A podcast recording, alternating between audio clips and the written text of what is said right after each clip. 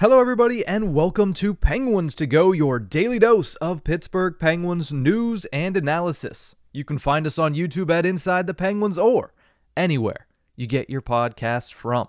I'm your host, Nick Brlansky, and listen here, folks, we've made it. This is the final episode of my 2022 23 Pittsburgh Penguins player reviews. Finally, I won't have to worry about doing any more player reviews. I don't dislike doing them, but by the time you get to the sixth or seventh episode, you just want to talk about something different and you want to change up the formula a little bit. So, this will be the last one. If you want to go back and listen to any of the previous ones, they're all on the feed at Inside the Penguins on YouTube or at Tip of the Iceberg, anywhere you get your podcast from. As always, two players per episode. This episode, we will conclude the reviews with the goaltenders, Tristan Jarry and Casey DeSmith. Let's start with Casey. Start with the backup before we get into Tristan Jarry because, listen, the Penguins have more questions this offseason in net than they did last offseason. And that's saying something because last offseason, of course, you had Tristan Jarry who played in the last game of the New York Rangers series, but really was still injured. Probably would not have played to begin the following series if they would have won that game. He was still injured. Casey DeSmith was out with a core muscle injury. Louis Domingue was in net for the majority of that series. So there were a lot of questions. Somehow there are more in 2023 than there were in 2022. Let's start with Casey DeSmith, like I said finished with a 15 16 and 4 record during the regular season, 3.17 goals allowed average, a 905 save percentage, and 0.37 goals saved above expected, which is good for 44th in the National Hockey League. So he's a backup goaltender. That's exactly what that says. He is a backup goaltender, and he held true to that form this season. I dubbed him coin flip Casey at one point this year because you never knew whether it was going to be good Casey DeSmith or if it was going to be bad Casey DeSmith. And he really played on either side of that spectrum and nowhere in between 90% of the time. So coin flip Casey, I should have made the t-shirts. He was true to form this season. He played well mainly when he was in a backup role. Right? When Tristan Jarry was healthy, Casey DeSmith would come in, play a game here, play a game there, and normally he'd be pretty good. But then, when Tristan Jarry goes down, when Tristan Jarry doesn't play very many games in the back half of the season, Casey DeSmith showed that he can't really handle the load of being the number one goaltender for the NHL team. And I do think defense has a lot to do with it. And that's going to go for both DeSmith and for Jarry. So when you're looking at these goaltenders and when you're looking at the season that they had, there's a lot of asterisks next to it because the defense was that much worse this year than they have been in years past. Whatever Ron Hextall and Brian Burke did to reinvent the defense last offseason failed miserably. In 2021 22, the Penguins as a team allowed 2.33 expected goals against per 60 minutes, according to MoneyPuck.com. That was sixth in the NHL. And think about that stat because it takes out goaltending performance. It really just encapsulates team defense. Per game, the expected goals allowed for the chances that they gave up was 2.33, which was sixth in the NHL last season. Cut to this past season, 2022 23, that number goes from 2.33 to 2.70. And you might say, well, Nick, that's not that much of a jump. It is when you consider that that dropped them to 21st in the NHL in 2022 23. So, yes, Casey DeSmith, and as we'll get to, Tristan Jarry did not have phenomenal seasons. Yes, they are to blame for the Penguins' lack of clinching a playoff spot this year. But it's not all on them. The defense in front of them was much worse, not just a little bit worse, not just, hey, slight regression because they're older guys, so they regressed a little bit. No, they were markedly worse in front of the goaltenders defensively this year, were the Pittsburgh Penguins. But with one year left for Casey DeSmith at $1.8 million, will new management decide that they want to keep him or do they want to shop him this summer? I think that depends on Tristan Jarry. If Tristan Jarry comes back to the Pittsburgh Penguins and gets paid as if he is a no doubt number one goaltender, then I think you probably have to keep Casey DeSmith because you need a backup in that instance. If Tristan Jarry goes away, I think Casey Smith probably stays.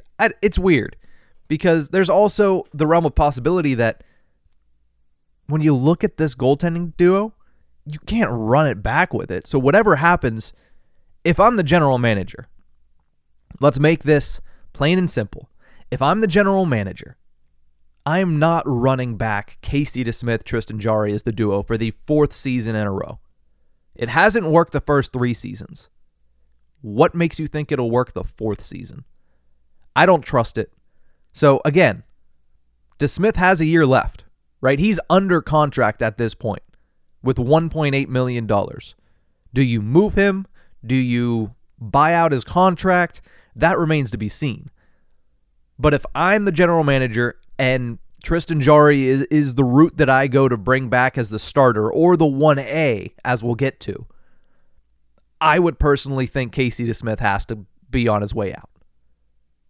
I just don't trust this duo, specifically when we get to the playoffs, because DeSmith hasn't been able to be healthy in the postseason, and Tristan Jarry hasn't been healthy for one, and hasn't been good when he has been healthy in the playoffs. The goal is not to make the playoffs for the Pittsburgh Penguins. The goal is to go on a run for a Stanley Cup, and that tandem is not going to do it. So, coin flip Casey with one year left. Does he come back next year? I think a lot of that hinges upon whether or not Tristan Jarry returns to the Pittsburgh Penguins. And if he does return to the Pittsburgh Penguins, Casey might be traded. He might be just simply put on waivers. He might be bought out. There's a lot of possibilities with Casey DeSmith, and I don't think it will be a slow off season for the Penguins in net. Let's talk about Tristan Jarry because you know, I struggle to assess his season in 2022 23. Let's look at the stats 24, 13, and 7 with a 2.90 goals against average, a 909 save percentage, and a 7.42 goals saved above expected.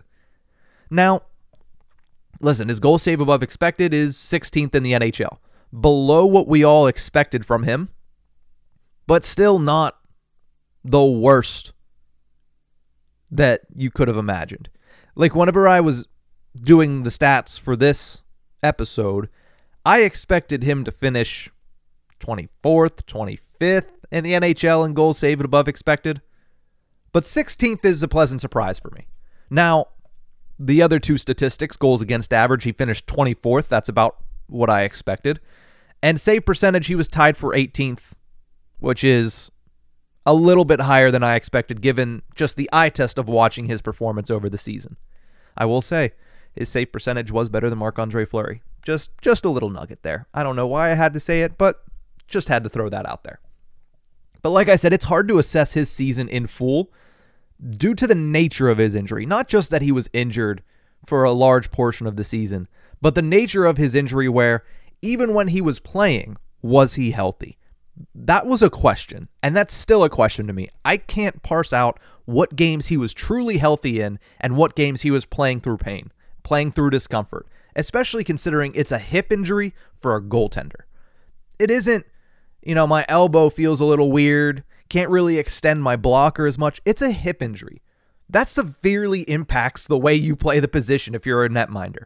And you could tell in certain games, he just couldn't get in and out of the butterfly. He couldn't get down into his, his stance fast enough. He couldn't get up out of his stance fast enough. He couldn't get out to get the puck when he plays the, pl- the puck.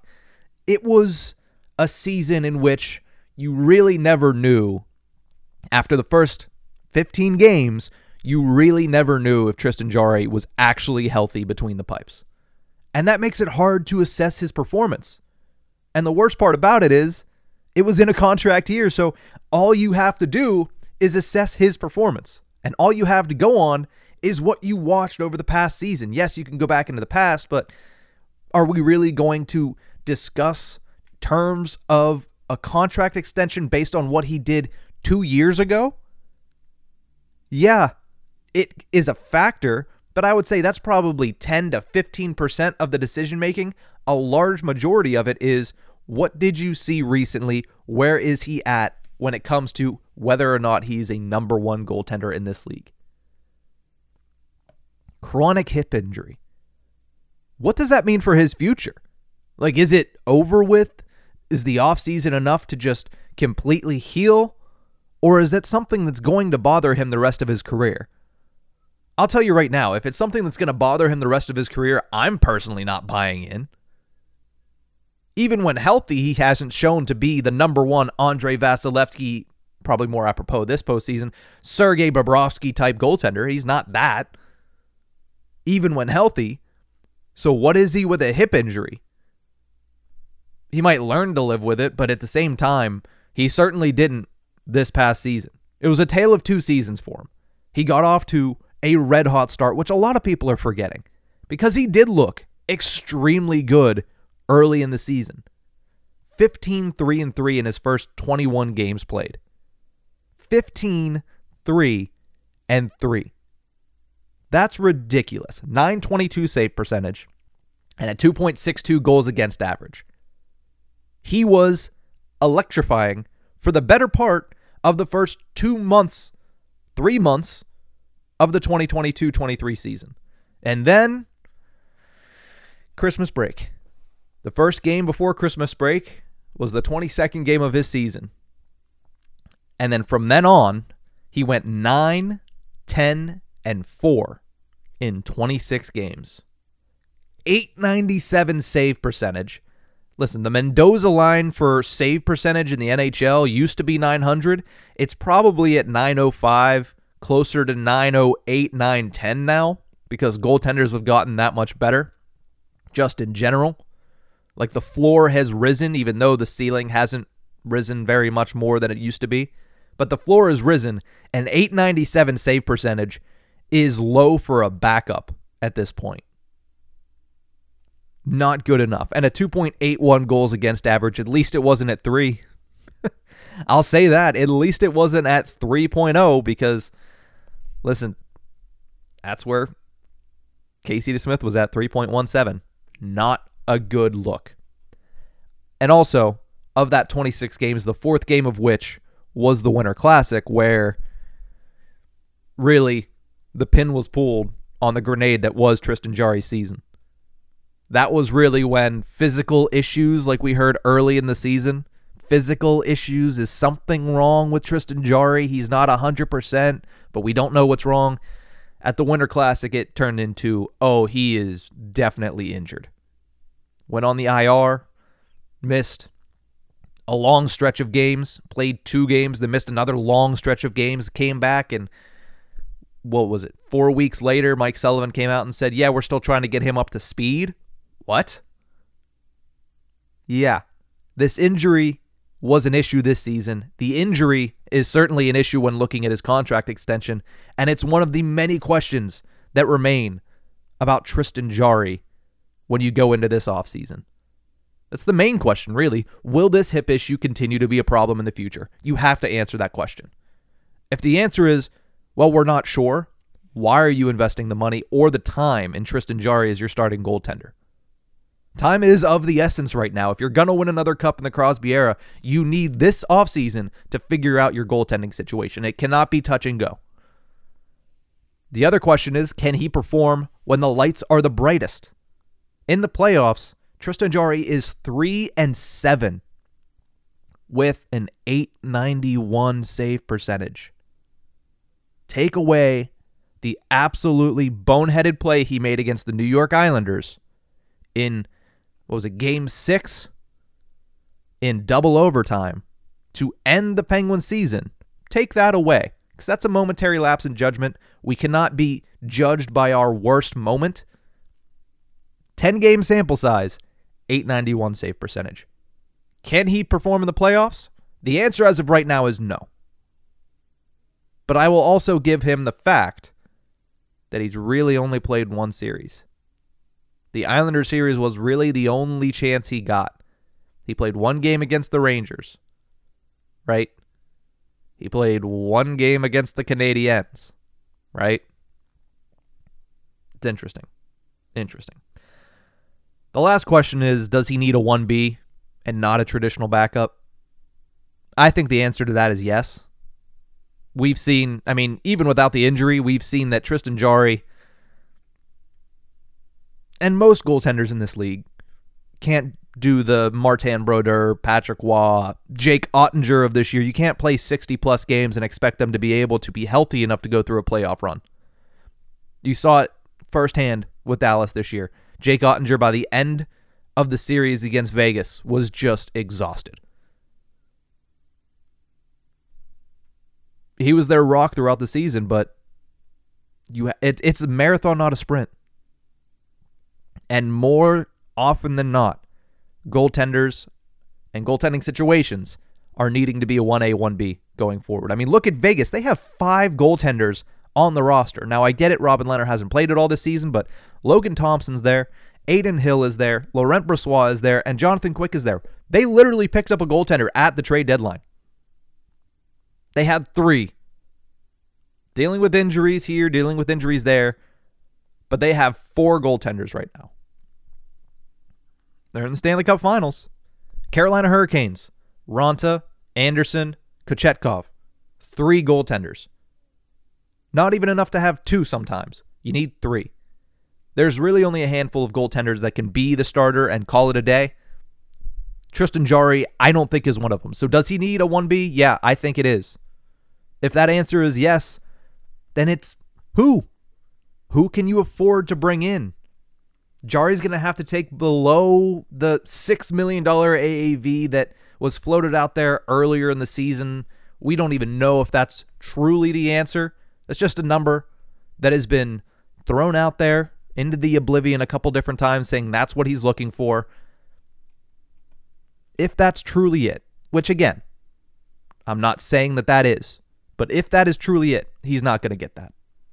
There's no way you can afford to pay him that unless you're paying him that for one year, two years. But do you really want to go touch and go season by season with your goaltending situation? I don't know.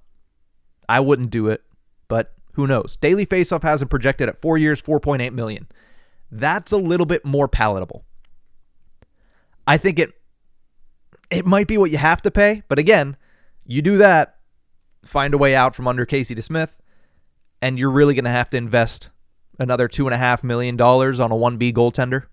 It's a lot of money, especially whenever the Penguins need to figure out their forward situation. They need to they need to fix the defense because going from sixth to 21st is, is a horrible drop. And then you still have some questions that need answered this offseason.